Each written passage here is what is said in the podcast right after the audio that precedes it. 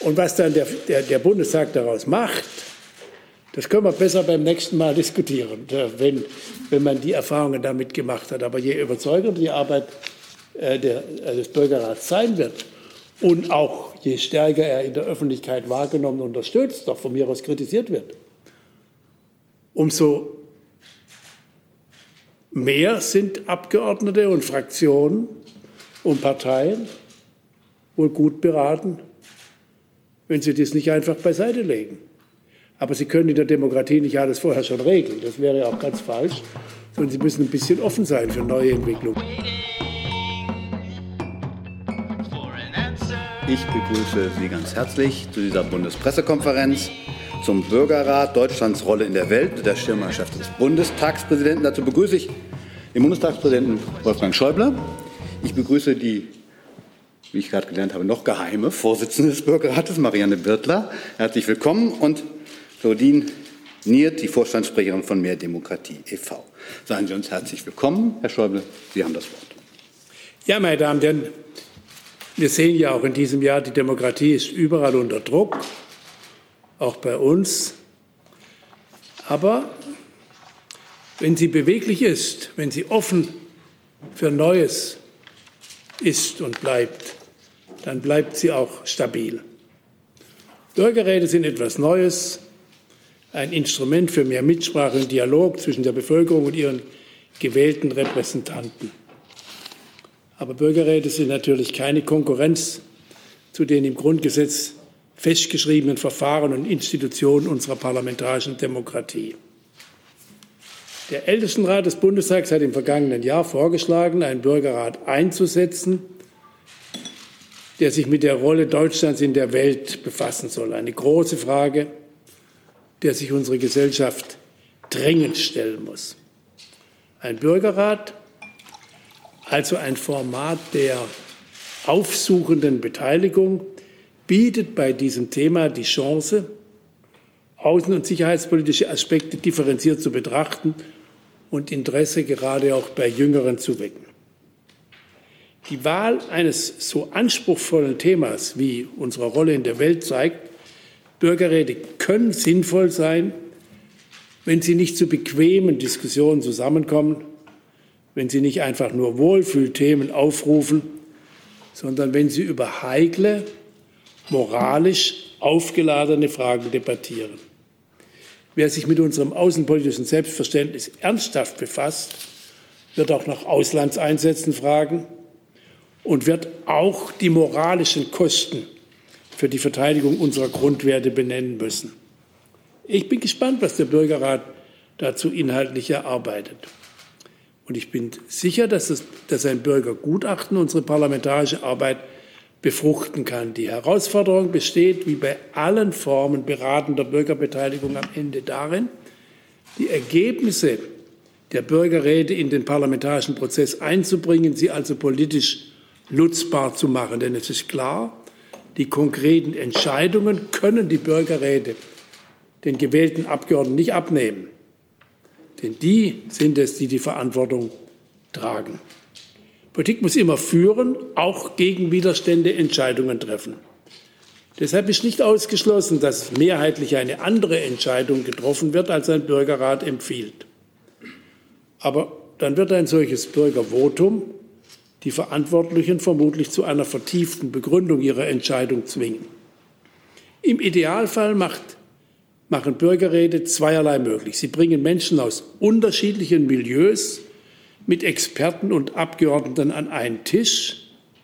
Interessierte, die nicht ohnehin schon politisch aktiv sind, befassen sich intensiv mit unterschiedlichen Aspekten einer aktuellen politischen Frage.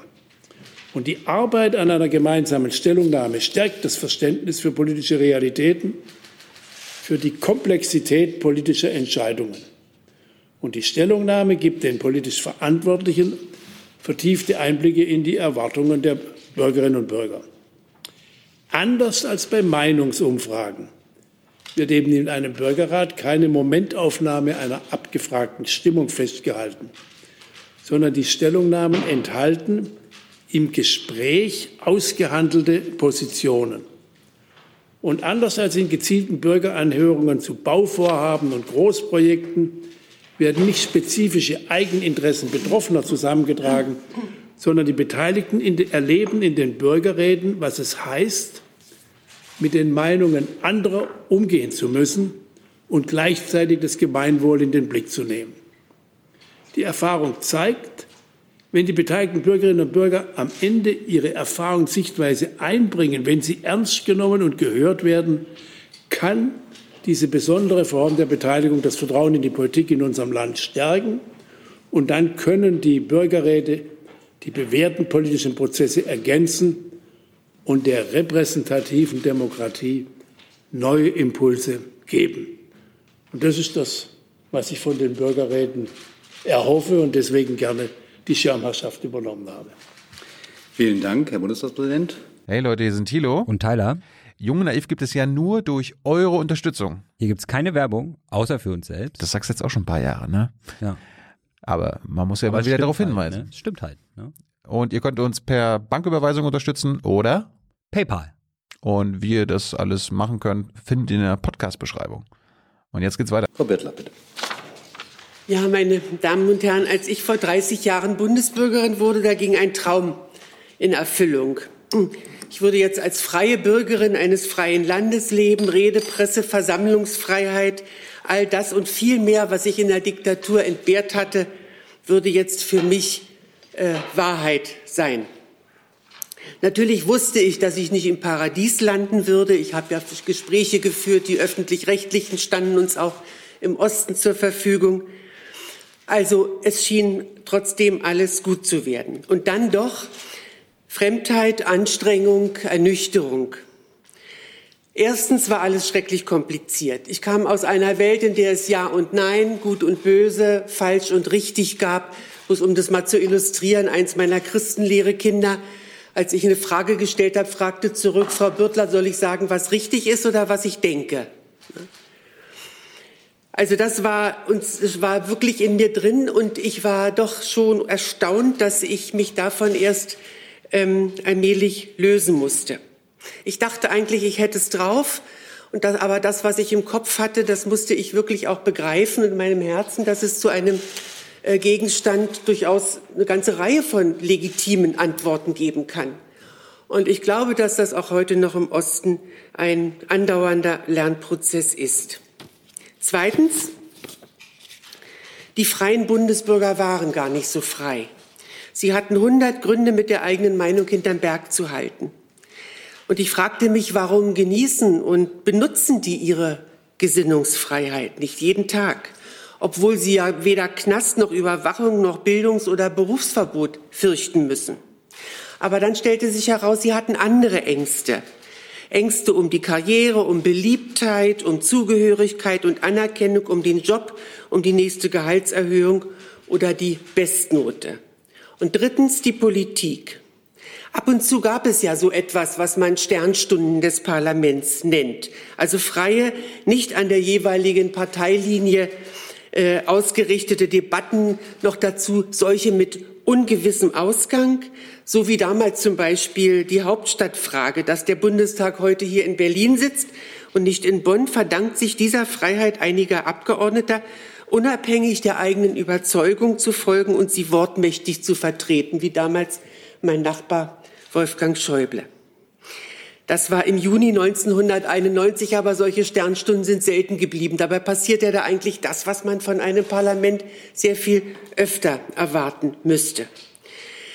Es ist manchmal schon etwas ermüdend, dass uns nur vorgeführt und begründet wird, was längst in den Ausschüssen und Fraktionen ausdiskutiert wurde. All das irritiert und stört mich bis heute. Der Mangel an lebendiger öffentlicher Debatte, die mit Neugierde, Lust und Respekt geführt wird, überall da, wo Menschen aufeinandertreffen und nicht nur von äh, Journalisten und Politikern. Dann die Ängstlichkeit und der Opportunismus, die Menschen immer wieder unfrei machen und die Entfremdung zwischen Politik und Gesellschaft. Bürgerräte sind kein Allheilmittel, das ist wohl allen bewusst. Aber sie setzen genau an diesen Punkten an. Sie fördern die Lust an der Debatte und die Freude daran, mit Personen zu reden, deren Meinung für einen selbst überhaupt nicht berechenbar ist. Sie wecken das Interesse an politischen Themen und schlagen eine Brücke zwischen Politik und Gesellschaft. Und die Politik profitiert hoffentlich von einem neuen Blickwinkel und den Ergebnissen sorgfältig entwickelter Meinungsbilder. Engagierte, kritische und auch gut informierte Bürgerinnen und Bürger, letzteres ist ja eine Voraussetzung für vernünftige Entscheidungen, solche also, die auf der Grundlage unserer Verfassungswerte und in Augenhöhe mit der Politik für einen lebendigen und steten öffentlichen Diskurs sorgen, sind die besten Garanten einer offenen Gesellschaft. Und dazu werden wir künftig auch die Bürgerräte zielen können. Vielen Dank, Frau Birtler. Frau Niet. Ja, das wichtigste Amt in der Demokratie ist das des Bürgers, zitierte letzte Woche die Zeit. Und ja, es ist wahr, Bürgerräte können Raum schaffen für dieses Amt. In einem losbasierten Bürgerrat trifft sich das ganze Land an einem Tisch. Der Querschnitt der Bevölkerung kommt zusammen. Wir haben 169 Bürgerinnen und Bürger bundesweit aus den Einwohnermelderegistern per Zufallsalgorithmus gelost. Die jüngste ist 16, der älteste ist 90 Jahre alt. Wir haben den Querschnitt der Bevölkerung nach vier Kriterien gespiegelt. Einmal nach Geschlecht, nach Alter, nach Bildungsabschluss und nach Migrationshintergrund. Die Fragestellung Deutschlands Rolle in der Welt kommt aus dem Bundestag. Und es ist bemerkenswert, dass alle Fraktionen sich für dieses Thema ausgesprochen haben. Und wir haben schon jetzt erlebt, dass im Vorfeld Abgeordnete aller Fraktionen aktiv in die Vorbereitung des Bürgerrats inhaltlich eingebunden waren und auch weiterhin eingebunden werden wollen. Denn letztendlich müssen die Ergebnisse anschlussfähig sein an die Arbeit im Parlament. Der Bürgerrat wird inhaltlich die Frage beantworten, welche Rolle soll Deutschland zukünftig in der Welt einnehmen. Aber um diese Frage beantworten zu können, werden wir sie runterbrechen auf fünf verschiedene Themenfelder, die da sind Freiheit, nee, Rechtsstaatlichkeit und Demokratie, Wirtschaft und Handel, Frieden und Sicherheit, nachhaltige Entwicklung und Europäische Union. Verantwortlich für die Durchführung des Bürgerrats sind unsere drei Durchführungspartner Nexus, IFOG und das Institut für partizipative Gestaltung. Wir von Mehr Demokratie haben mit unseren Kooperationspartnern Es geht los den Bürgerrat initiiert und organisiert. Der Bürgerrat wird seine Empfehlungen erarbeiten und schon bereits am 19. März dem Bundestagspräsidenten und allen Fraktionen im Bundestag öffentlich überreichen. Der äh, Bürgerrat hat 1,8 Millionen, sogar etwas mehr, gekostet. Wir haben ihn ausschließlich durch Spenden finanziert und mit der Hilfe von verschiedenen Stiftungen, unter anderem der Zeitstiftung, der Mercator Stiftung, der Schöpflin Stiftung, der ähm, Open Society Foundation und finden Sie auf unserer Website, sollte ich jemanden vergessen haben. Der Robert Bosch Stiftung auf jeden Fall. Die Evaluation durch das IASS in Potsdam und das Institut für partizipative Forschung und Demokratieforschung der Bergischen Universität Wuppertal wird gefördert von der Volkswagen Stiftung. Dieser Bürgerrat ist eine unmittelbare Folge der Ergebnisse des Bürgerrats Demokratie, den wir von Mehr Demokratie vor etwas mehr als einem Jahr initiiert und organisiert haben. Der Bürgerrat hatte damals getagt und die Frage beantwortet, soll die parlamentarisch repräsentative Demokratie ergänzt werden durch direkte Demokratie oder durch Bürgerbeteiligung? Und eine Empfehlung dieses Bürgerrates ist die Einführung losbasierter Bürgerräte auf Bundesebene. Das Besondere jetzt an diesem Bürgerrat ist, dass wir ihn online durchführen werden. Und das ist eine wunderbare Chance. Denn es werden 169 Bürgerinnen und Bürger an zehn Tagen insgesamt 42 Stunden unter der Vorsitzenden Marianne Birtler tagen und ihre Ergebnisse zusammentragen. Wir sind alle neugierig und sehr gespannt. Zum Schluss, wir leben in einer schwierigen Zeit. Mit Spaltungen jeglicher Art kommen wir nicht weiter. Wir brauchen heute Konsenstechniken. Wir brauchen Formate, in denen sich Andersdenkende begegnen, einander zuhören und miteinander mehrheitsfähige Lösungen hervorbringen, unterstützend zur parlamentarischen Arbeit. Wir brauchen Formate, die Brücken schlagen Und wir sind überzeugt, dass Bürgerräte hier einen Beitrag leisten, um die Demokratie zu stärken. Vielen Dank. Vielen Dank, Frau Niert. Wir kommen zu Ihren Fragen. Die erste Frage geht an Herrn Koch. Das Herr Schäuble, ähm, halten Sie es für erwägenswert, dass Bürgerräte für die Zukunft institutionalisiert werden, also längerfristig, perspektivisch beispielsweise den Bundestag beraten? Und zweitens, muss man Regeln festlegen, damit die Ergebnisse von Bürgerräten ernst genommen werden und äh, damit sichergestellt wird, dass diese sich dann in der Entscheidungsfindung der Parlamente auch widerspiegeln. Danke. Also ich halte es äh, für einen wirklich wichtigen Versuch. Es ist ja immer noch, wir sind ja immer noch in einem gewissen Versuchsstadium. Das, äh, äh, Frau Niert hat eben daran erinnert, dass äh, wir dieses Projekt im vergangenen Jahr hatten. Ich war, glaube ich, war auch Schirmherr gewesen äh, über die Fragen neue Formen von Bürgerbeteiligung. Und äh, wir haben verschiedentlich mit den Vertretern der Fraktionen darüber in dieser Legislaturperiode diskutiert, denn es ist ja überhaupt keine Frage. Die parlamentarische Demokratie, die repräsentative Demokratie, von der ich übrigens glaube, dass sie in dieser Zeit, die durch eine völlig veränderte Kommunikation ja zunehmend geprägt ist, ich glaube, dass es eine der großen Veränderungen ist, äh, die ruft geradezu danach, wie wir neue Formen finden, wo wir äh, in der Gesellschaft Spaltungen so weit überwinden, dass Mehrheitsentscheidungen möglich sind und dass dann die Mehrheitsentscheidungen auch von der jeweiligen Minderheit akzeptiert werden. Das ist alles nicht mehr so selbstverständlich. Und da kann man sich in der ganzen Welt, jedenfalls in der westlichen Welt, wo es freiheitliche Demokratie gibt, umzuschauen. Deswegen habe ich ja sehr dafür geworben und gesagt, und deswegen ist es so wichtig, dass der, die Fraktionen im Bundestag alle gesagt haben, ja gut, das probieren wir jetzt aus. Und ich habe auch darauf gedrängt, das hat ja alles von den Abläufen her immer seine Zeitabläufe. Und ich habe gesagt, ich will unter allen Umständen noch in dieser Legislaturperiode ein Ergebnis so rechtzeitig haben, dass die Fraktionen gar nicht anders können, als es in ihre Arbeit einzubeziehen. Und was dann der, der, der Bundestag daraus macht, das können wir besser beim nächsten Mal diskutieren, wenn, wenn man die Erfahrungen damit gemacht hat. Aber je überzeugender die Arbeit äh, der, äh, des Bürgerrats sein wird und auch je stärker er in der Öffentlichkeit wahrgenommen und unterstützt, doch von mir aus kritisiert wird, umso Mehr sind Abgeordnete und Fraktionen und Parteien wohl gut beraten, wenn sie das nicht einfach beiseite legen. Aber sie können in der Demokratie nicht alles vorher schon regeln. Das wäre auch ganz falsch. Sondern sie müssen ein bisschen offen sein für neue Entwicklungen. Ich finde wirklich wichtig und richtig, dass der Ältestenrat gesagt hat, gut, wir machen das und wir verpflichten uns auch in dieser Legislaturperiode, die geht ja de facto im Sommer zu Ende, mit einem Versuch zu schauen, was daraus wird. Das wird im nächsten Wahlkampf eine Rolle spielen, in der nächsten Legislaturperiode auch. Und dann werden diejenigen, die dann die Verantwortung haben, sich weiter mit ihren Fragen beschäftigen. Herr Jung. Herr Schäuble, in der Pressemitteilung schreiben Sie, äh, sagen Sie ja auch, es ist ein, immer noch für Sie ein mögliches Instrument. Wovon muss man Sie jetzt überzeugen, damit Sie das für ein tatsächliches Instrument halten. Und ähm, auch eine Frage an Sie als ehemaliger CDU-Vorsitzender.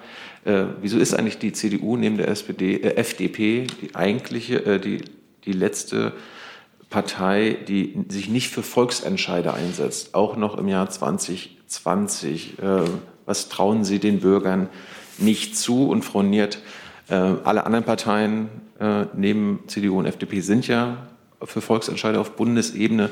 Was trauen die den Bürgern zu, was die CDU und die FDP den Bürgern nicht zutrauen?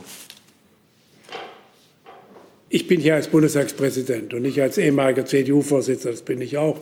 Ich bin noch vieles gewesen, aber jetzt bin ich als Bundestagspräsident da.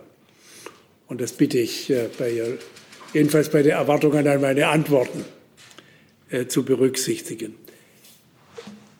Niemand sagt ja, dass Bürgerräte die einzige Form sind, wie wir unsere freiheitliche Demokratie stabilisieren können. Aber dass es ein mögliches Element ist, das ist inzwischen, jedenfalls im Bundestag, zwischen den Fraktionen unstreitig. Sonst hätten Sie das ja nicht gemacht. Sonst könnte ich ja hier auch nicht auftreten als Bundestagspräsident. Ich bin ja nicht der, bin ja nicht der Vorgesetzte des Parlaments. Wir haben 709 Abgeordnete, das sind die frei gewählten Abgeordneten. Wir haben Fraktionen, die sind die Herren des Parlaments. So sind die Mehrheitsverhältnisse in der Demokratie. Und dann kann man versuchen, Entwicklungen zu beeinflussen. Ich glaube, ich habe meinen Teil dazu beigetragen, dass wir diese Situation in dieser Legislaturperiode im Bundestag erreicht haben. Wir haben lange vorher schon, bevor man mit den Fraktionen das am Ende vereinbart hat, verschiedentlich auch Gespräche geführt, beispielsweise auch mit der äh, Staatsministerin in der baden-württembergischen äh, Landesregierung, Frau Erler, äh, die ja eine ähnliche Aufgabe hat. Die haben das auch in Baden-Württemberg ein bisschen gemacht und sind dann am Ende dazu gekommen, das ist gar nicht so einfach im Bundestag, eine gemeinsame Position aller Fraktionen zu erreichen. Und die wird es umgesetzt. Und dann werden wir sehen, was daraus wird im nächsten Schritt. Mit Volksentscheiden, das ist was anderes. Ich bin persönlich nach wie vor kein großer Anhänger von Volksentscheiden, weil das ist das große Vorzug der, der repräsentativen Demokratie. Und das ist auch der Grundgedanke des Bürgerrats, nicht einfach Meinungsumfragen, sondern zunächst eine vertiefte Debatte derjenigen, die entscheiden wollen. Sie wissen, das hat, oder vielleicht wissen Sie es auch nicht, es hat ein Experiment in Deutschland gegeben, das war, hatte eine, eine gewisse Zeit lang ziemlich viel Konjunktur. Habe ich damals auch in früheren Eigenschaften, weiß nicht genau, welche ich da gerade hatte, äh, aufmerksam beobachtet. Das hieß Piratenpartei. Die sind noch in einem Landesparlament vertreten, vermutlich aber nicht mehr für sehr lange Zeit. Die hatten die Idee, das Netz hilft uns ja, zu allen Fragen immerwährende Plebiszite zu machen. Das ist grandios gescheitert. So funktioniert freiheitliche Demokratie nicht. Dann ernten, enden sie da schneller, als sie wollen, was wir eigentlich in Europa nicht mehr hoffen das, was wir noch mal erleben müssen, nämlich dass sich Meinungen plötzlich ganz anders und mit einer ganz anderen Gewalt äh, bilden. Das nennt man dann Populismus oder schlimmer. Und der Bürgerrat ist das genaue Gegenteil davon. Und nicht. Ja, eine kurze Antwort. Ähm, es ist so, dass von den sieben Fraktionen im Bundestag, nehmen wir mal die CSU mit dazu, genau sechs Parteien sowohl in ihren Grundsatzprogrammen oder in ihren Wahlprogrammen sich für bundesweite Volksentscheide ausgesprochen haben. Die Neuigkeit, also die einzige die äh, Fraktion, die das nicht hatte, war die CDU. Jetzt kommt die Neuigkeit hinzu, dass die Grünen sich in ihrem Grundsatzprogramm gegen Volksentscheider ausgesprochen haben.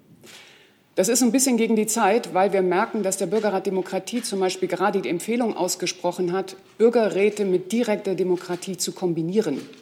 Und ich bin der Überzeugung, dass man viele Schwächen der direkten Demokratie gerade in der Kombination mit Bürgerräten klug lösen kann. Wir haben es auch in Irland gesehen. Letztendlich wurden die wesentlichsten Entscheidungen in einem Referendum beschlossen. In Irland ist das einfach möglich, weil Verfassungsänderungen immer die Zustimmung des Volkes bedürfen. Trotzdem hat Irland das, den Bürgerrat immer wieder eingesetzt, inzwischen zu weit über 20 Fragen und hat sich im Parlament beraten lassen. Das heißt, es ist nicht immer eine Abstimmung notwendig. Jetzt ist es wirklich eine Besonderheit, dass alle Fraktionen ein Interesse bekundet haben, sowohl an den Ergebnissen als auch an dem Format. Und ich glaube, das liegt auch an der momentanen Situation. Die Demokratie ist unter Druck. Wie gesagt, Spaltungen helfen uns nicht weiter. Herr Bettler.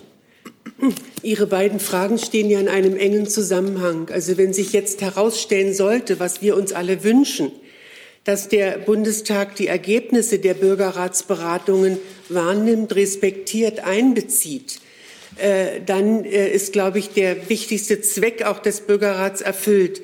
Äh, ansonsten würde der Bürgerrat auf die Dauer auch entwertet werden, wenn die, wenn die Politik ihn ja, zur Kenntnis nimmt und dann, äh, wie, wie ist das, was ich vorhin gehört habe, lesen, lesen, lachen, lochen, ja, also wenn, wenn das Zeug sofort abgelegt wird. Äh, und zu der anderen Frage, in der Tat ist, äh, glaube ich, das Engagement für Referenden in letzter Zeit etwas abgekühlt, nicht zuletzt auch vor dem Hintergrund des Referendums in, äh, in Großbritannien und angesichts sehr viel populistischer äh, Äußerungen und Vereinfachungen oder auch fa äh, falsch, äh, falscher Berichterstattung. Ich bin trotzdem nach wie vor eine Anhängerin davon, immer unter den bestimmten Bedingungen, die äh, sichern, dass keine Grundrechte verletzt werden, dass Minderheiten geschützt werden und dass die Quoren so sind, dass Missbrauch erschwert wird. Hm. Frau Gammelin, die nächste Frage. Ja, ich hätte eine Frage und zwar an Herrn Schäuble und Frau Bürtler gleichermaßen. Und zwar mit Frau Bürtler sitzt ja hier eine ehemalige Bürgerrechtlerin der DDR, auch der letzten Tage der DDR, auf dem Podium. Und ich wollte gerne wissen, ob ähm, die äh, Bürgerräte auch im Prinzip sich daran orientieren, was in, der, in den letzten Jahren oder Tagen und Monaten der DDR und nach der Wende ähm, im Osten passiert ist, nämlich die runden Tische, wo ja natürlich auch mit bunt zusammengewürfelten Menschen Demokratieentwürfe diskutiert worden sind. Also profitiert im Prinzip jetzt die gesamte Bundesrepublik von einem Format, was im Osten schon mal profit, äh, äh, erprobt worden ist. Und die zweite Frage, Herr Schäuble hat auch schon ähm, das Stichwort Wahlkampf gesagt.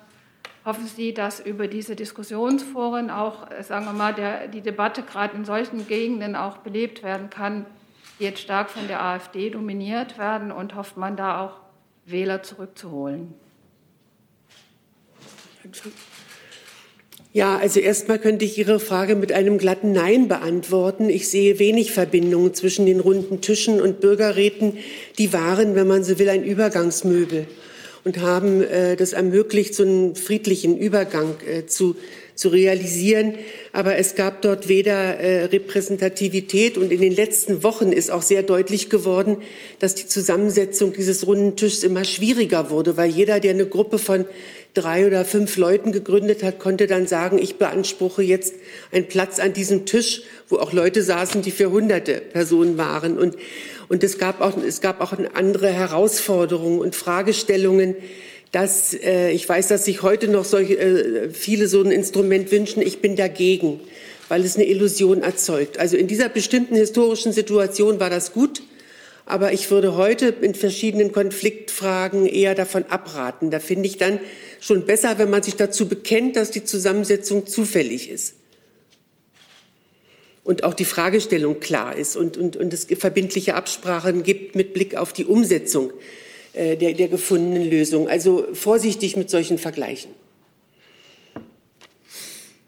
Also ich sehe auch nicht so richtig die unmittelbare Beziehung zwischen den runden Tischen und dem Übergang in der DDR und äh, im, im Jahre 89, 90.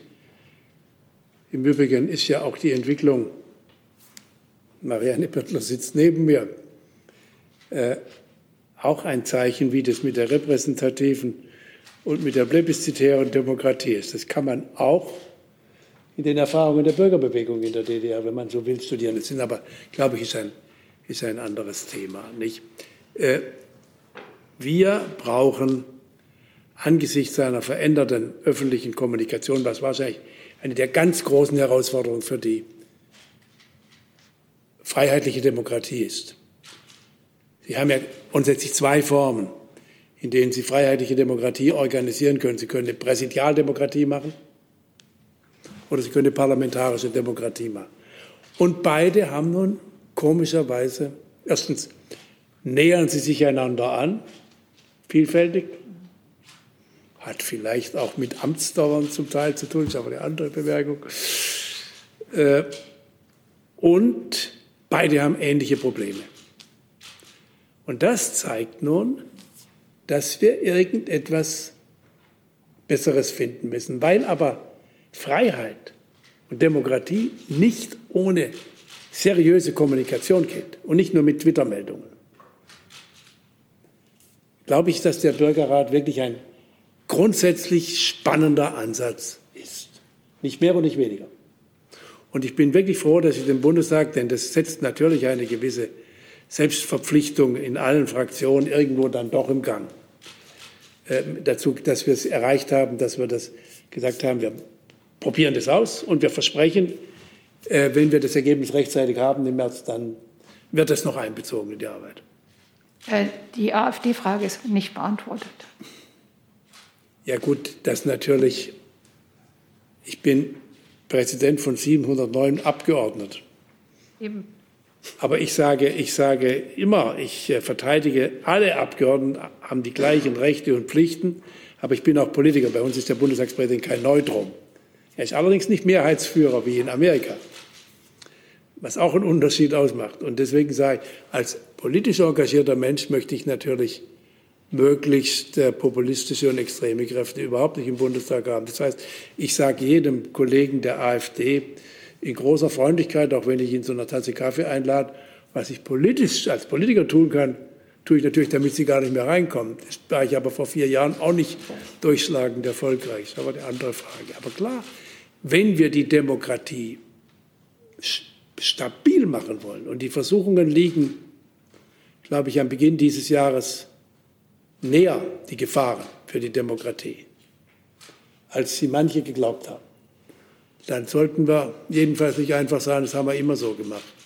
Durch Ermüdung und durch nicht der, der Vorteil der freiheitlichen Ordnung ist ja seit Popper die Fähigkeit, sich anzupassen, aus Irrtümern zu lernen. Das müssen wir auch tun. Herr Jessen. Äh, ich möchte eine Frage äh, noch mal aufgreifen, die zu Anfang gestellt war, da aber nur an Herrn Schäuble gerichtet. Ich möchte Frau Birtler und Frau Niert dazu fragen. Ähm, bedarf es nicht doch festgelegter Verfahrensweisen, inwiefern die Ergebnisse der Arbeit von Bürgerräten dann in parlamentarischen Gremien und anderen Entscheidungsebenen verhandelt und behandelt werden? Der Grund ist, Beteiligung ist ein schönes Wort, aber damit sie als ernsthafte Möglichkeit von Bürgern wahrgenommen wird, muss doch den Bürgern klar sein, woran haben wir eigentlich teil? Ist es nur eine Beteiligung an der Artikulation? Dafür bräuchten wir keine Bürgerräte. Das macht das Netz mit seinen vielen Möglichkeiten. Also wenn Beteiligung auch einen Anreiz geben sollte, müsste doch Gewähr geleistet sein, dass die Adressaten, jetzt die parlamentarischen Adressaten, sich damit auch seriös auseinandersetzen müssen und man nicht nur auf Goodwill angewiesen wäre. Wie sehen da Ihre Vorstellungen aus, die weitergehen, dass man sagt, wie beteiligen wir oder wie sehen die Verfahrensregeln dann weiterhin aus? Bitte, Frau Bittner. Also ich äh, stimme Ihnen zu. Ich glaube, dass äh, der Erfolg der Bürgerräte weitgehend auch davon abhängt, dass glaubwürdig äh, ist, dass der, dass der Bundestag sich für die Ergebnisse interessiert und etwas mit ihnen tut, was öffentlich nachvollziehbar ist. Und da helfen, da helfen klare Verabredungen oder Regelungen äh, ganz deutlich. Also es, ich glaube, es muss schon bei der oder nach der Übergabe der Ergebnisse eine sichtbare Reaktion geben. Ich denke auch, dass es nichts schaden würde, wenn die Fraktionen sich selbst verpflichten, jemand anders kann sie ja nicht verpflichten, sich selbst verpflichten, die Ergebnisse zur Kenntnis zu nehmen und öffentlich darauf zu reagieren, beziehungsweise nachvollziehbar zu machen, wo, wo sie die Ergebnisse mit einbezogen haben in ihre Entscheidung und wo sie ähm, äh, äh, sich anders entschieden haben, dagegen entschieden haben. Und das muss auch begründet werden. Es ist ein, ein Rat ist ein Rat. Es kann keine Verpflichtung geben, die Ergebnisse des Bürgerrats zu übernehmen. Aber es kann durchaus eine Verpflichtung geben, zu begründen, warum man das nicht tut. Frau Niert? Ja, Sie sprechen letztendlich die Institutionalisierung von Bürgerräten an. Denn momentan kann jeder einen Bürgerrat einberufen und sich die Ergebnisse äh, zu eigen machen. Ich denke, wir sind hier vor allem noch in der Erprobungsphase. Wir können jetzt nicht das Parlament zwingen, irgendwelche Ergebnisse äh, zu übernehmen. Wir müssen erstmal das Parlament überzeugen, dass sie tatsächlich den Mehrwert eines Bürgerrates erkennen. Das heißt, dass sie eine Orientierungshilfe bekommen, die jenseits dessen ist, was sie in Umfragen bekommen oder in den Medien hören. Denn in einem ausgewogenen Bürgerrat, in einem ausgelosten Bürgerrat werden die Inhalte ausgehandelt. Die Empfehlungen gehen dann an die Abgeordneten und bieten eine Orientierungshilfe. Wir haben Abgeordnete gehabt, die haben gesagt, genau das brauche ich jetzt. Ich muss mich jetzt in dem und dem Thema, zum Beispiel im Klimathema, aufstellen. Ich weiß gar nicht, was bei den Bürgern äh, an erster Stelle steht. Ist es das Tempolimit, die Agrarwende oder die Wärmedämmung? So, und da merken Sie, das sind genau solche Fragen, die können neben der Expertenmeinung, neben den Umfragen noch eine, eine neue Position äh, in die Entscheidungsgrundlage der Abgeordneten bringen. Und ich denke, wir müssen uns jetzt mal die Ergebnisse und auch dieses Modell angucken und dann langfristig gucken, wie das klug eigentlich mit der parlamentarischen Arbeit verknüpft werden kann. Wir bei Mehr Demokratie könnten uns zum Beispiel auch vorstellen, warum soll es nicht möglich sein, vielleicht Bürgerräte auch mal von unten zu initiieren? Mit einer gewissen Unterschriftenzahl sagt man, dies und dies Thema hätten wir eigentlich gerne mal in einem Bürgerrat behandelt. Das macht natürlich nur Sinn, wenn es dann auch ein Parlament gibt, das an diesen Ergebnissen Interesse hat. Denn tatsächlich, wenn man die Ergebnisse nur, wie gesagt, für den Ordner gelesen, gelacht und gelocht produziert, dann äh, ist das vor allem ein Frustinstrument. Und ich glaube, das will aber momentan keiner. Also ich glaube, sonst hätten wir nicht den Bundestagspräsidenten als Schirmherr gewonnen. Und wir haben alle Fraktionen und wie gesagt Abgeordnete aller Fraktionen, die aktiv sich einbringen und neugierig und Interesse an dem Instrument haben. Das ist ein Novum. Ja, es ist ein Novum, aber dennoch, Frau Birtler hat sich da positioniert. Ich möchte Sie auch fragen, ähm, sind Sie nicht grundsätzlich der Meinung, dass über die moderierte, qualifizierte Erarbeitung von Positionen es dann auch eine Art von Umsetzungs- und Einbringungsinstrumentarium, das auch für beide Seiten dann sozusagen bekannt und ein Stück weit verpflichtend ist, geben muss. Das heißt ja nicht, dass das Parlament etwas übernehmen müsste, aber eben eine Verpflichtung, sich in angemessener Form mit den Arbeitsergebnissen der Bürgerräte äh, zu befassen. Das kann man doch, müssten Sie doch beantworten können, ob ja, das Sie das strukturell für nötig halten. Das ist eine staatsrechtliche Frage vor allem. Weil wenn ein Bürgerrat genau so viel Einfluss bekommt, dass quasi die Ergebnisse wie zwangsläufig übernommen werden und es nicht mehr in der freien Entscheidungsfindung des Abgeordneten ist, ob er sie übernimmt, dann haben wir eine staatsrechtliche Diskussion. Momentan sind wir tatsächlich auf dem Gebiet, dass Bürgerräte Empfehlungen erarbeiten und keine Forderungen. Ich fände das aber sehr durch, durchaus sinnvoll, wenn wir zum Beispiel die Kombination mit direkter Demokratie auf den, in den Bundesländern ähm, mal erproben. Denn da wäre es ja genau die Situation. Äh, die Landesregierung, ich glaube, Baden-Württemberg hat zum Beispiel jetzt einen Bürgerrat eingesetzt, um sich in der Corona-Politik über zwölf Monate beraten zu lassen. Und in Baden-Württemberg wäre es zum Beispiel möglich, dass, wenn die Ergebnisse nicht übernommen werden, dass sich eine Initiative aus dem Volk bildet und ein Volksbegehren dazu macht. Müsste man sehen, wie sich das dann entwickelt. Aber das ist natürlich äh, durchaus auch möglich, klar. Mein Rat wäre, nicht ausgerechnet die Corona-Bekämpfung zum Modellfall für den, für den Bürgerrat zu machen. Da rate ich dringend davon ab. Ja, aber eine Online-Frage von Herrn Fürstenau von der Deutschen Welle.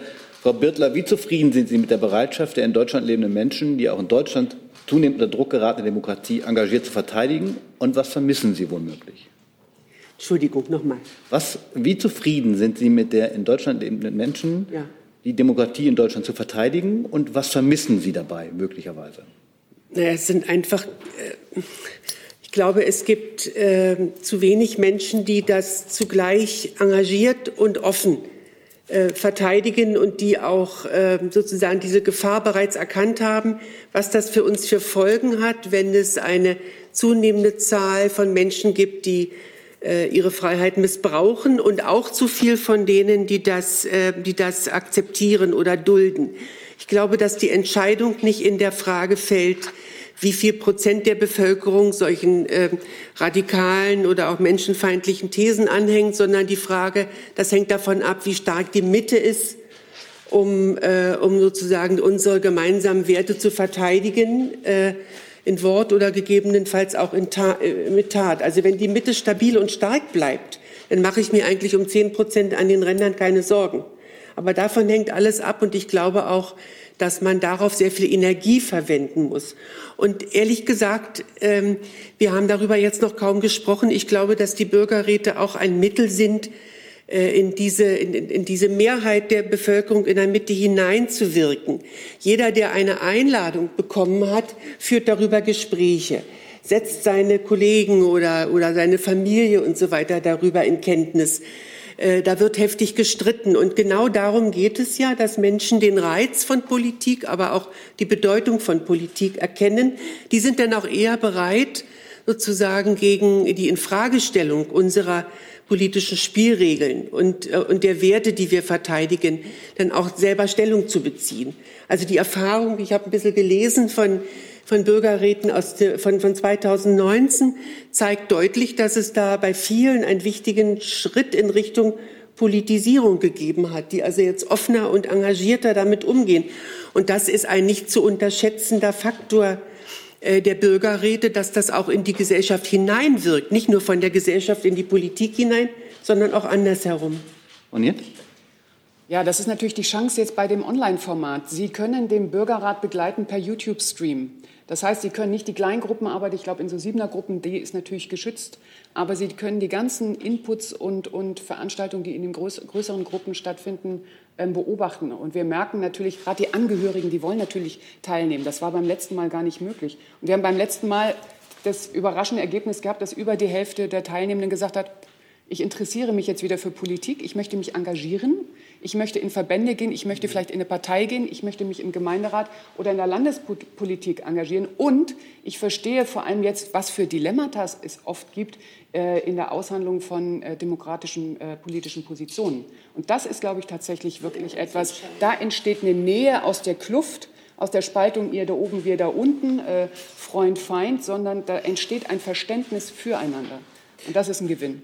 Darf ich noch eine Frage anschließen von Herrn Baumann? Auch online sind die so 160, ich glaube 169 hatten Sie gesagt, ausgewählten, zufällig ausgewählten Bürgerinnen und Bürger nicht zu wenig für ein repräsentatives Meinungsbild? Ja, das ist immer so die schöne Frage. Wir haben in Irland auch gefragt, äh, warum haben Sie denn jetzt 100 genommen? Äh, Im Grunde ist die Antwort wie bei der Fußball-Weltmeisterschaft. Äh, die Mannschaft wird nicht nach der Größe des Landes bestimmt, sondern das Spiel funktioniert mit elf Spielern auf dem Feld. Und genauso ist es in der direkten Demokratie. Die Durchführungsinstitute sagen sogar schon, da, bin, da müssen Sie sogar mich überzeugen, dass es schon ab 25 äh, zufällig zusammengesetzten Bürgerinnen und Bürgern funktioniert. Wir haben gesagt, 16 Bundesländer, wir möchten gerne 160 Bürgerinnen und Bürger nehmen. In Frankreich waren es 150. Und äh, das ist eine sehr, sehr gute Mischung. Diesmal ist es auch echt spannend. Manch einer musste sich eine E-Mail-Adresse einrichten. Manch einer wurde von uns mit Laptop und äh, iPad ausgestattet. Einer hat sogar eine 1 zu 1 Betreuung für die ganze technische Unterstützung. Also da sehen Sie auch, wir, sämtlichen Barrieren begegnen wir mit Unterstützung, mit Kinderbetreuung. Und es gibt natürlich auch ein Tagesgeld. Also wir versuchen es den Menschen auch leicht zu machen, sich wirklich daran teilzunehmen. Daran teilzunehmen. Man kennt den Spruch, überall wird geredet, meine Mutter sagte dann, siehst du mal, wir sind wieder klug, nur fragt uns keiner. Nein, diesmal wird gefragt und diesmal wird genau gefragt und innerhalb von 42 Stunden gibt es die Möglichkeit, tatsächlich seine eigene Position einzubringen und die Position der anderen zu hören und am Ende eine mehrheitsfähige Empfehlung an den Bundestag zu geben. Und wir sind alle neugierig und gespannt, was dabei rauskommt.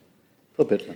Ich finde das äh, ganz wunderbar, dass der Bürgerrat jetzt gezwungen ist, online zu tagen. Also es hätte sich ja keiner ausgesucht ohne diesen Zwang. Aber für die Zukunft wird das sicherlich nötig sein, so eine Art von hybriden Veranstaltung zu machen, wo man, wo man wirklich real aufeinander trifft, aber wo ein Teil der Debatte eben auch äh, im Internet stattfindet. Das ist ja letzten Endes auch eine Frage des Aufwands und der Kosten und der Reiserei oder auch der Bereitschaft der Betreffenden mitzumachen wie viel äh, müssen Sie da einsetzen oder können Sie einen Teil davon auch zu Hause machen. Also das ist sozusagen Zwangsexperiment jetzt, was ich aber, glaube ich, äh, was aber, glaube ich, viel Wert hat. Frau Buschow. Ähm, zwei Fragen. Bei der ersten würde ich gerne noch mal fragen nach der Themenfindung, ähm, den Bundestagspräsidenten in dem Fall. Wenn ich das richtig verstanden habe, soll ja der Bürgerrat ein Instrument sein, auch vor dem Hintergrund Spaltungen überwinden, Bürger beteiligen. Warum kommt man dann aus Thema Außenpolitik? Also da noch mal die Frage, ist das ein Thema, dem Sie Spaltungspotenzial tatsächlich äh, zugestehen würden in Deutschland. In Irland zum Beispiel, das Beispiel wurde ja öfter genannt, hat der Bürgerrat ja sehr befriedend gewirkt auf eine sehr emotionale, natürlich sensible Debatte um Abtreibung. Also warum haben Sie nicht gesagt, wir nehmen mal die Flüchtlingspolitik als Thema für den Bürgerrat zum Beispiel? Und die zweite Frage an Frau Niert, Sie haben es jetzt gerade in Ihrer Antwort ein bisschen sind Sie darauf eingegangen zu den Kosten des Bürgerrats. Ähm, was genau kostet denn beim Bürgerrat? Sie haben jetzt gesagt, es gibt ein Tagesgeld. Wie hoch wird das sein für jeden Einzelnen, der mitmacht?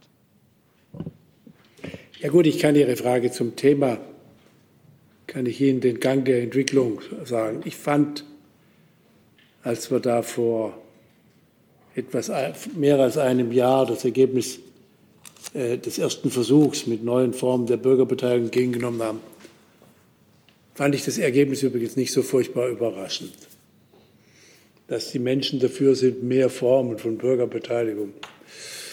Das fand ich nicht so aufregend. Äh, und dann haben wir, wir haben mehrfach auch mit verschiedenen Experten aus verschiedenen Bereichen zu Zeiten vor Corona, äh, auch im, im, Amtshaus des Bundestagspräsidenten Gespräche geführt und ich habe mich auch mehrfach mit, Frau Erler und so unterhalten, auch zu überlegen, habe bei den Fraktionen dafür geworben und wollte bewusst auch kontroverses Thema. Dann haben die Fraktionen als erstes gesagt, übrigens sogar gar nicht nur die Mehrheitsfraktion, sondern die Oppositionsfraktion. Naja, wir wollen aber bitte nicht äh, laufende Gesetzgebungsvorhaben, die sowieso schon in der Regel, wenn es nicht Corona oder sowas ist, schon relativ lange dauern. Das hat gute Gründe, auch nach dem Grundgesetz und allem. Aber es braucht alles seine Zeit. Wir haben im Übrigen ja, vielfältige Formen, auch äh, im, im, parlamentarischen Prozess wird gelegentlich ein bisschen unterschätzt, mit Anhörungen und was wir alles machen und äh, Ausschussberatungen und, und vielem mehr. Wir haben übrigens auch Sternstunden des Parlaments gehabt. Eine ärgert mich immer noch. In einem bestimmten Zusammenhang soll ich zwar nicht sagen, als äh, Repräsentant eines Verfassungsorgans. Die Debatte im Zusammenhang mit Suizid, Suizidassistenz oder nicht war eigentlich ein Musterbeispiel für einen parlamentarischen Entscheidungsprozess jenseits der durch die Fraktionsbildung vorgegebenen Mehrheiten. Eine unglaublich viel stärker als die Berlin-Debatte. Die war relativ schnell und das ging. Aber dort war es ein ganz intensiver, breiter Prozess.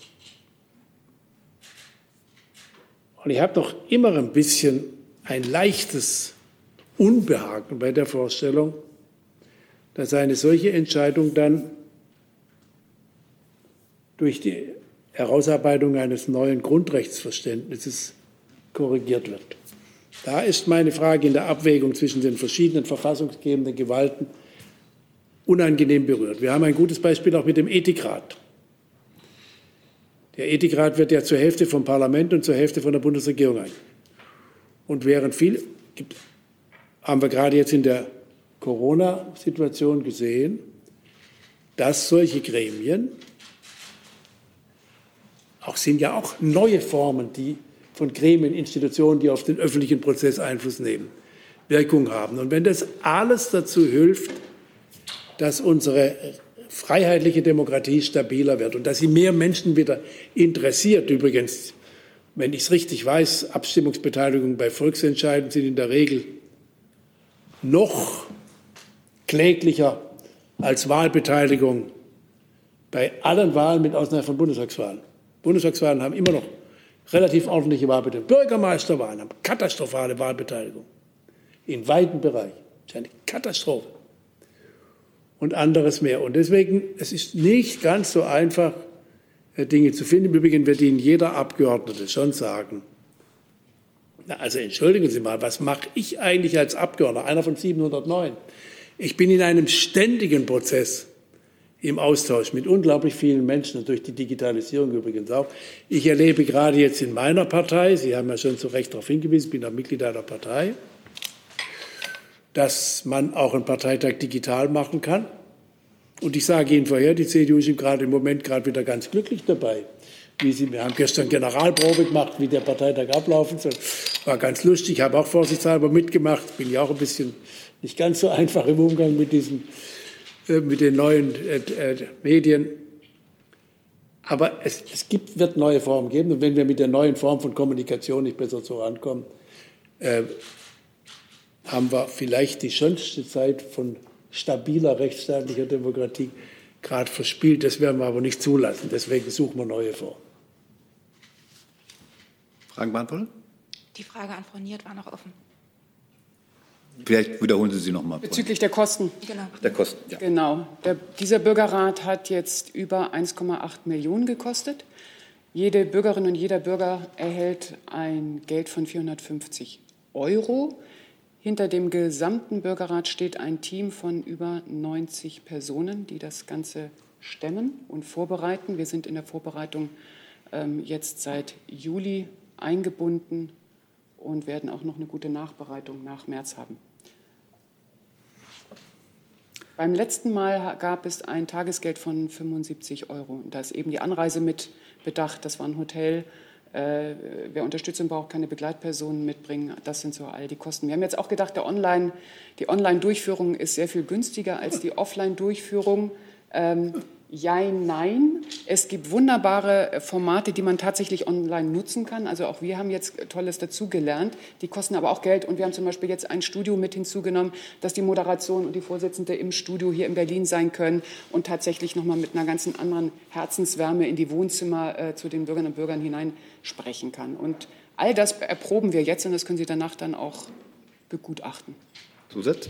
Dann jetzt noch mal kurz die Nachfrage, weil Sie jetzt gerade sagten, 450 Euro und Tagesgeld. Also sind die 450 Euro Nee. die Gesamtsumme oder ist das das Tagesgeld? Diesmal ist es eben anders. Es gibt kein Tagesgeld, es gibt keine Anreisen oder so, sondern wir haben gesagt, insgesamt gibt es, wenn ich richtig bin, ich glaube, meine Pressesprecherin nickt, genau, wenn ich richtig bin, bekommt jeder für die gesamte Teilnahme 450 äh, Euro. Das ist bei äh, 42 Stunden Teilnahme, äh, vielleicht sind wir da bei 10 Euro.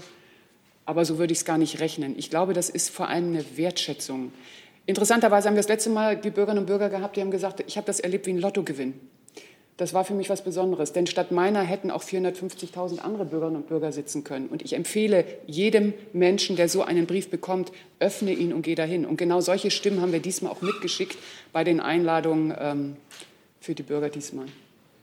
Ich habe jetzt noch drei Fragen, die würde ich gerne noch dran nehmen. Bei kürzeren Antworten kriegen wir das auch in der vereinbarten Zeit hin. Herr Papas hat die nächste. Ja, Georgios Papas, Griechischer Rundfunk. Äh, Da bei der Mitteilung Deutschlands Rolle in der Welt steht, habe ich eine Frage an den Bundestagspräsidenten.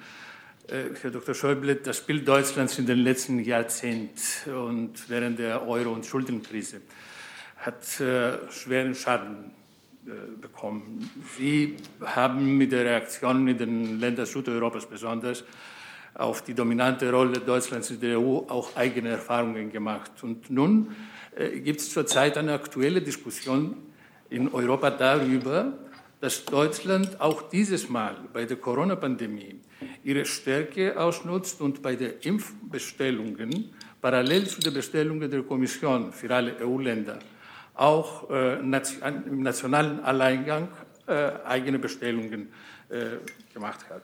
30 Millionen Impfungen, Dosen. Ist es nicht ein Indiz, diese Diskussion, die in anderen Ländern Europas jetzt entfacht ist, dass das Misstrauen gegenüber Deutschland bei den EU-Partnern doch tiefer, als man gedacht hat, sitzt? Und vielleicht ja eine Frage an Frau Bildler. Was können eigentlich die Bürgerräte dieses Misstrauen, diesem Misstrauen etwas entgegensetzen? Also wir haben offenbar eine unterschiedliche Wahrnehmung der Wirklichkeit.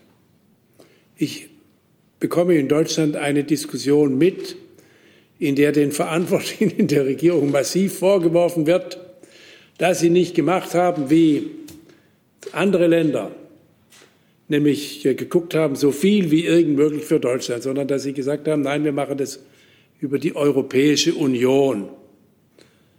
Wenn ich äh, manche Zeitungen auch mit größeren Buchstaben gelegentlich aufmerksam lese, finde ich, dass es da offenbar sogar innerhalb der Regierung Debatten gegeben hat. Ich habe in einem Interview, und ich habe es immer wieder gesagt, ich bin stolz darauf, dass Deutschland sich dafür entschieden hat, das machen wir europäisch. Und dass wir dafür sorgen, dass eben nicht nur die Länder, die wirtschaftlich bis im Moment noch glauben, mehr Potenzial zu haben, sondern dass alle haben. Deswegen kann ich äh, die Frage von Ihnen gar nicht, aber glauben Sie doch nicht, dass die Debatte My Country First nicht auch in anderen Ländern durchaus geführt wird. Und deswegen glaube ich, wir haben es in diesem Falle ziemlich gut hingekriegt. Es wird aber auch für den Bürgerrat eine Frage sein, wie viel wollen wir europäische Solidarität haben und nicht. Denn wenn es konkret wird, wird es schwieriger. Und Deutschlands Rolle in der Welt, na, ich sage Ihnen mal, weil Sie glauben, ich habe Sie vorher rausgehört, das sei fast kein Thema, wo so viel Streit gäbe. Ich habe gerade von, einer großen, von einem großen Koalitionspartner mitbekommen, dass er eine Entscheidung zum Einsatz bewaffneter Drohnen zum Schutz deutscher Soldaten, die lange verabredet war, noch einmal länger auf den Prüfstand stellen wird. Also ganz so einfach sind die Antworten offenbar doch nicht. Frau Wittler? Welche Frage ging direkt an mich, bitte?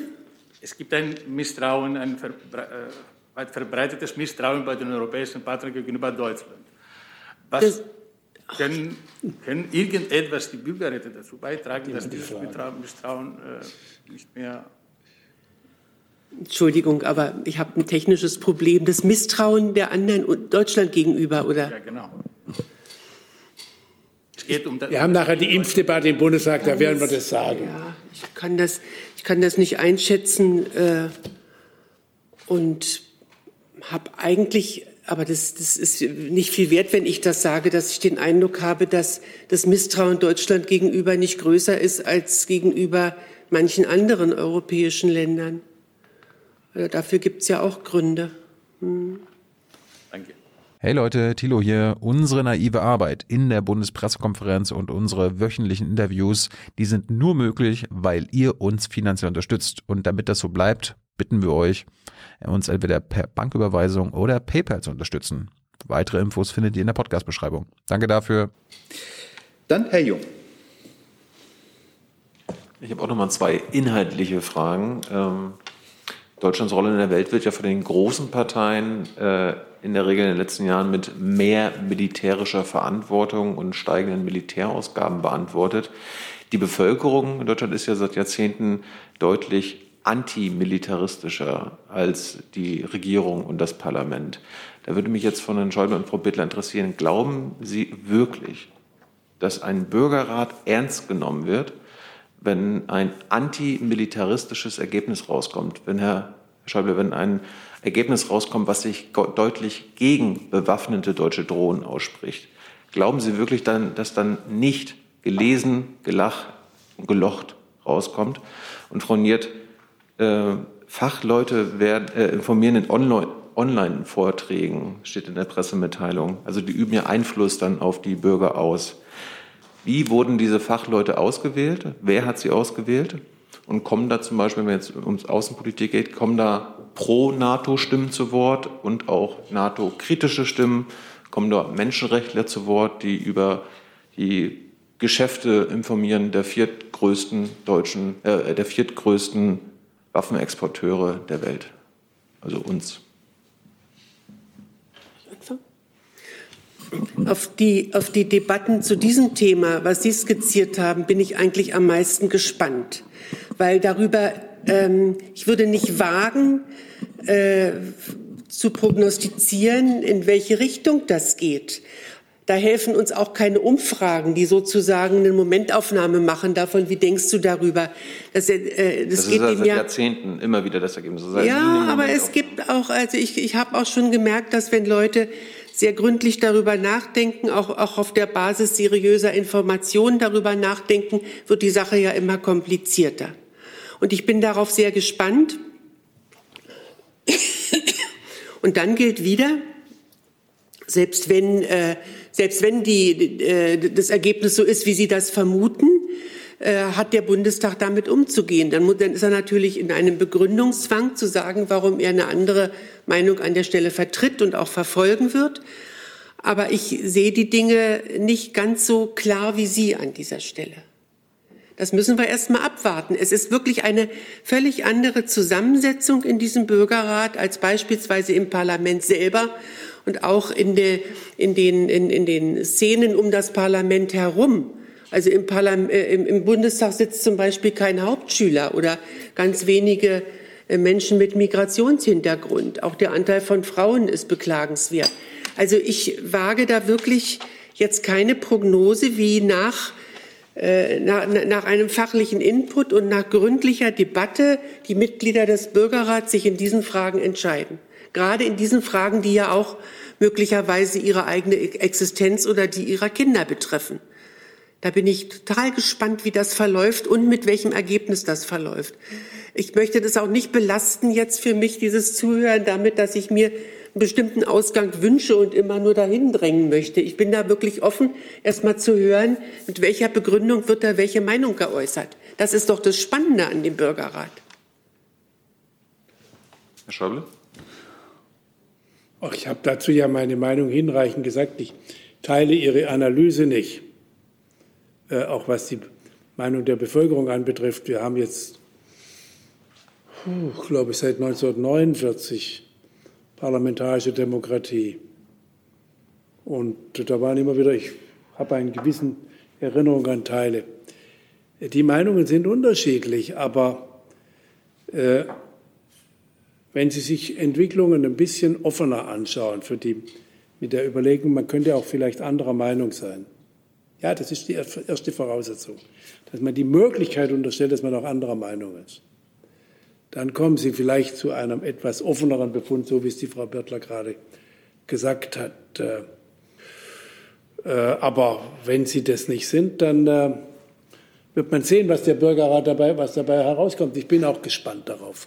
Wenn ich noch eine kleine Ergänzung machen dürfte. Wir haben bis jetzt immer nur von der Reaktion der, der, des, des Bundestags auf die Ergebnisse des Bürgerrats gesprochen. Mindestens so interessant ist ja, wie diese Ergebnisse in der Gesellschaft und auch in bestimmten Szenen der Gesellschaft wahrgenommen werden. Darauf äh, bin ich auch sehr neugierig. Und jetzt die Frage nach den Experten. Ja, wenn wir die Ergebnisse schon wüssten, dann müssen wir den Bürgerrat nicht einsetzen. Wir haben das letzte Mal erlebt, dass Bürgerinnen und Bürger tatsächlich in Themen auch einsteigen, mit denen sie sich noch nie befasst haben. Und es gehört zur Demokratie auch dazu, dass man ein, zwei Mal seine Meinung überdenkt, vielleicht sogar ändert. Wir haben zu diesem Bürgerrat über 30 Experten eingeladen. Wir haben eine lange Expertenliste, haben uns beraten lassen von Cornelius Adebar und äh, Sandra Brockmeier die für das Auswärtige Amt Bürgerdialoge zu auswärtigen Themen organisiert haben, eine Studie erstellt haben. Und wir haben ein großes Wissenschafts, ähm, eine Wissenschaftsrunde, die uns auch beraten hat. Und zu guter Letzt haben wir die ganze Liste der Experten auch den Bundestagsabgeordneten vorgestellt, um auch die Ausgewogenheit sicherzustellen. Und es ist genau so, zu jedem Thema spricht mindestens eine Pro- und eine Kontraperspektive. Manchmal sind es sogar ähm, vier Experten, die zu einem Thema sprechen, um einen Rundumschlag zu machen. Vielen Dank. Dann habe ich eine letzte Frage, die noch online kommt. Herr Gavridis an Frau Birtler. Sie haben eben im Laufe dieser Pressekonferenz davon gesprochen, dass Missbrauch erschwert werden sollte. Wer und wie könnte dieser Bürgerrat missbraucht werden? Was befürchten Sie? Ähm, wenn ich mich richtig erinnere, habe ich diesen Missbrauch bezogen auf Formen, äh, also auf, auf äh, Plebiszite. Und äh, das liegt ja auf der Hand. Also das gibt ja, äh, es gibt ja, muss ich gar nicht nur an Österreich denken, es gibt ja sehr viele Beispiele, wo unter der Überschrift äh, äh, Wir sind das Volk und wir wollen jetzt bestimmen, äh, sozusagen mit, mit sehr einseitigen Positionen da auch äh, Gefühle oder Aggressionen geschürt werden. Und das ist nicht das, was ich unter direkter Demokratie äh, verstehe, wenn äh, Populisten oder, an, oder Menschen, die unsere gemeinsamen äh, freiheitlichen Werte verachten, wenn die in der vermeintlichen Überzeugung, die Mehrheit der Bevölkerung würde ihnen folgen, sozusagen ohne Probleme so einen Volksentscheid herbeiführen können. Die Hürden müssen schon hoch sein. Und außerdem braucht es ganz bestimmte Auflagen dann auch der, der Information für äh, die Bevölkerung, also für diejenigen, die dann ihre Stimme abgeben. Das kann man nicht so locker und um eines kurzfristigen Ziels willen äh, machen. Vielen Dank. Damit sind wir am Ende der vereinbarten Stunde. Ich danke dem Bundestagspräsidenten, meine Frau Birtler, Frau Nient, und vielen Dank für diese Teilnahme. Bis zum nächsten Mal. So, vielen Dank. questions.